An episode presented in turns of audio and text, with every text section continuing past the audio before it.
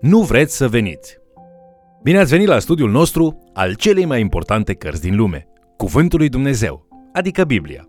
Astăzi ne vom uita la confruntările dintre Isus și liderii religioși ai zilelor sale.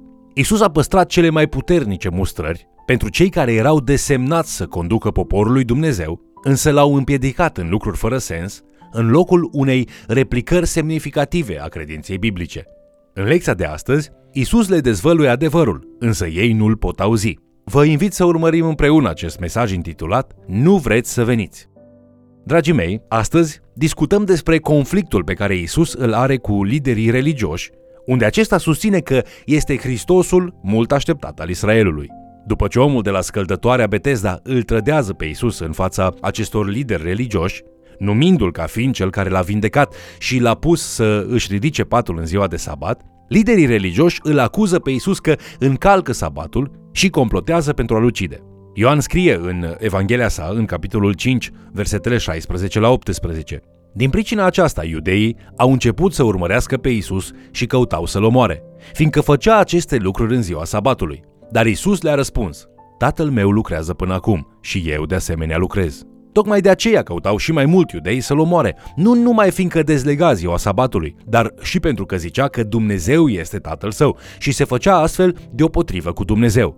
Citim o parte din apărarea lui Isus în Ioan capitolul 5, versetele 31 la 40. El afirmă, Dacă eu mărturisesc despre mine însumi, mărturia mea nu este adevărată. Este un altul care mărturisește despre mine și știu că mărturisirea pe care o face el despre mine este adevărată. Voi ați trimis la Ioan, și el a mărturisit pentru adevăr. Nu că mărturia pe care o primesc eu vine de la un om, dar spun lucrurile acestea pentru ca să fiți mântuiți.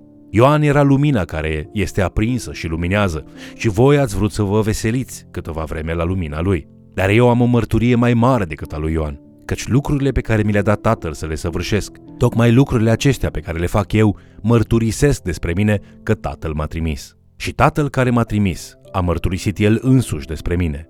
Voi nu i-ați auzit niciodată glasul, nu i-ați văzut deloc fața și cuvântul lui nu rămâne în voi, pentru că nu credeți în acela pe care l-a trimis el. Cercetați scripturile, pentru că socotiți că în ele aveți viața veșnică, dar tocmai ele mărturisesc despre mine. Și nu vreți să veniți la mine ca să aveți viața. Am crede că liderii instituției religioase, după ce l-au privit pe acest om zăcând neajutorat de ani bun la scăldătoarea Betesda, ar fi extaziați de faptul că acesta poate merge. Însă ei nu sunt bucuroși. Ei sunt mai degrabă mânioși că acest om, acum vindecat, încalcă tradiția lor legalistă de ținerea sabatului. Acest lucru ne arată cât de departe sunt aceștia de spiritul legii. Isus ține adevăratul sabat, iar liderii religioși își țin cu meticulozitate interpretările tradiționale despre sabat. Acestea nu sunt la fel. În timp ce studiem Ioan capitolele 5 la 8, nu uitați să vă întrebați, cine este Isus aici? ce înseamnă credința în acest capitol și ce înseamnă viața aici. Haideți să discutăm cine este Isus în aceste capitole. El face multe afirmații îndrăznețe despre sine. Pentru a numi doar câteva, am putea lua în considerare ceea ce este scris în Ioan capitolul 5 cu versetul 18, unde liderii religioși interpretează cuvintele lui Isus când afirmă că Dumnezeu este Tatăl său și se făcea astfel deopotrivă cu Dumnezeu. Găsim scris în Ioan capitolul 5, versetele 22 și 23. Tatăl nici nu judecă pe nimeni, ci toată judecata a dat-o fiului, pentru ca toți să cinstească pe fiul cum cinstesc pe tatăl. Ca să nu mai vorbim de Ioan capitolul 5 cu versetul 25, unde este scris Vine ceasul și acum a și venit, când cei morți vor auzi glasul Fiului lui Dumnezeu și cei ce-l vor asculta vor învia. În Ioan capitolul 6 cu versetul 35, Iisus afirmă Eu sunt pâinea vieții. Cine vine la mine nu va flămânzi niciodată și cine crede în mine nu va înseta niciodată. Continuând mai apoi în versetul 40, tot din capitolul 6, spunând Voia tatălui meu este ca oricine vede pe fiul și crede în el să aibă viață veșnică și eu îl voi învia în ziua de apoi. Iar în versetul 42 este citat spunând că s-a coborât din cer. Iisus le strigă oamenilor în Ioan capitolul 7 cu versetul 37 Dacă însetează cineva, să vină la mine și să bea. Cine crede în mine, din inima lui vor curge râuri de apă vie. În Ioan capitolul 8 cu versetul 12, Iisus declară Eu sunt lumina lumii. Cine mă urmează nu va umbla în întuneric, ci va avea lumina vieții. Și continuă în versetul 58 citând mărturisirea de sine a lui Dumnezeu din Exod capitolul 3 cu versetul 14. Adevărat, adevărat vă spun, că mai întâi să se nască Avram sunt eu. Având în vedere faptul că Isus face aceste afirmații îndrăznețe despre sine, nu putem respinge afirmațiile sale și să spunem că el este doar un om de treabă, un om bun, un învățător nobil sau un conducător drept. Nu există doar trei declarații posibile în legătură cu Isus. Mai întâi, îl puteți numi mincinos. În al doilea rând, îi puteți cruța onoarea și să afirmați despre el că ar fi un lunatic. În acest fel, el poate să fie atât sincer, cât și să greșească. În cele din urmă, dacă vă opuneți acestor două explicații, atunci trebuie să declarați că Isus este cine pretinde că este. Dumnezeu întrupat, Domnul creației, mincinos, lunatic sau domn. Acestea sunt alegerile. Tu ce crezi? Acum, Isus nu face aceste afirmații în afara unui context. Cine ar putea crede o asemenea nebunie fără o confirmare destul de convingătoare? Așadar, când Isus poartă un dialog ostil cu liderii religioși în capitolul 5, el le aduce în atenție patru martori. În primul rând, Isus le amintește. Ioan Botezătorul, marele profet, a spus cele mai minunate lucruri despre mine. În al doilea rând, Isus le transmite, ați văzut și ați auzit de lucrările pe care le-am făcut, atât semne cât și minuni. În al treilea rând, referindu-se cel mai probabil la vocea din cer de la botezul său, Isus adaugă, aveți mărturia Tatălui însuși, al cărui cuvânt nici nu-l ascultați și nici nu-l credeți. În al patrulea rând, Isus revendică mărturia scripturilor pe care el le împlinește din belșug. Aici oferă o perspectivă impresionantă asupra Scripturii, afirmând în Ioan capitolul 5, versetele 39 la 47. Cercetați Scripturile pentru că socotiți că în ele aveți viața veșnică, dar tocmai ele mărturisesc despre mine. Să nu credeți că vă voi învinui înaintea Tatălui. Este cine să vă învinuiască. Moise, în care v-ați pus nădejdea, căci dacă ați crede pe Moise, m-ați crede și pe mine, pentru că el a scris despre mine. Dar dacă nu credeți cele scrise de el, cum veți crede cuvintele mele? Acum, uitându-ne la celelalte două întrebări cheie pentru fiecare capitol din Ioan, să vedem ce au de spus Ioan capitolele 5, 6, 7 și 8 despre credință și viață. În capitolul 5, Credința înseamnă a crede mărturiile în ceea ce privește natura divină a lui Isus și a fi dispus să rămâi lângă el în fața persecuției. Credința înseamnă a avea o inimă deschisă implicațiilor marilor semne ale lui Isus. Credința înseamnă a auzi adevărul transformator din cuvântul divin, mai degrabă decât a căuta reguli care pot fi urmate fără o schimbare interioară. La fel, în capitolul 5, viața izvorește din această credință. Cel care crede mărturia despre Hristos primește de la Isus viața care se află în el, puterea învierii asupra morții, viața veșnică care scapă de judecata divină. Capitolul 6, la fel ca și capitolul 5, începe cu un miracol. Hrănirea celor 5.000, în care Isus hrănește în mod supranatural în jur de 5.000 de familii cu pâine și pește. În urma acestui miracol, Isus prezintă discursul despre pâinea vieții, spunând în Ioan capitolul 6, versetele 30 la 35, Ce semn faci tu deci? i-au zis ei ca să-L vedem și să credem în tine. Ce lucrezi tu? Părinții noștri au mâncat mană în pustie, după cum este scris. Le-a dat să mănânce pâine din cer. Isus le-a zis, adevărat, adevărat vă spun, că Moise nu v-a dat pâinea din cer, ci Tatăl meu vă va da adevărata pâine din cer. Căci pâinea lui Dumnezeu este aceea care se coboară din cer și dă lumii viață. Doamne, i-au zis ei, dă-ne totdeauna această pâine. Isus le-a zis, eu sunt pâinea vieții.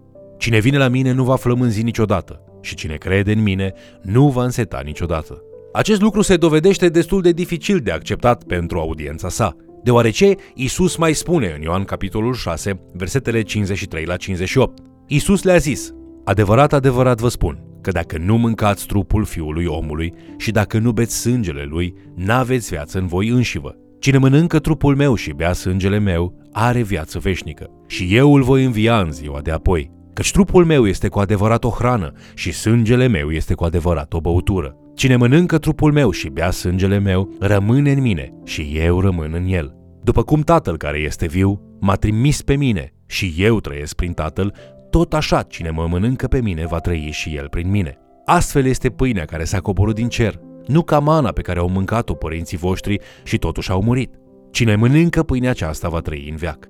Isus prezintă apoi credința în Ioan capitolul 6 ca un angajament de a accepta pe deplin persoana lui Isus, de a se angaja la a se împărtăși cu toată inima din cine și ce este Isus. Aceasta este o credință radicală, o credință radicală pe care majoritatea ucenicilor lui Isus nu o mai puteau promite. Chiar și cei mai apropiați ucenici ai săi, precum Petru, au întâmpinat dificultăți în a accepta ilustrația. Însă aceștia s-au încrezut în Isus și și-au pus credința în El, în cine era El chiar și atunci când nu înțelegeau totul. Așadar, credința pentru ei este încredere fără o înțelegere de plină. Ce semnificație are atunci viața în Ioan capitolul 6? Viața izvorește în persoana care are o credință radicală în Isus. Viața veșnică este oferită de Isus, care susține existența întregii lumi. Este pâinea divină, un nutriment care dă viață veșnică și duce la o înviere glorioasă finală din morți, realizată de Isus. Îl iubiți pe Isus pentru cine este El? Vă încredeți în El, indiferent ce s-ar întâmpla, chiar și atunci când nu înțelegeți ce spune El în Scripturi sau când nu știți ce face El în viața voastră? Îl iubiți pe Isus doar atunci când îl puteți înțelege și când se potrivește tiparului propriilor dorințe și îl limitați la propria înțelegere? În vremuri de îndoială sau confuzie, continuați să vă încredeți în cine este Isus și străduiți-vă să-L cunoașteți mai mult, ținându-vă ferm de El prin credință. El va fi credincios să vă deschidă ochii și să vă dea înțelepciune în timpul ales de El.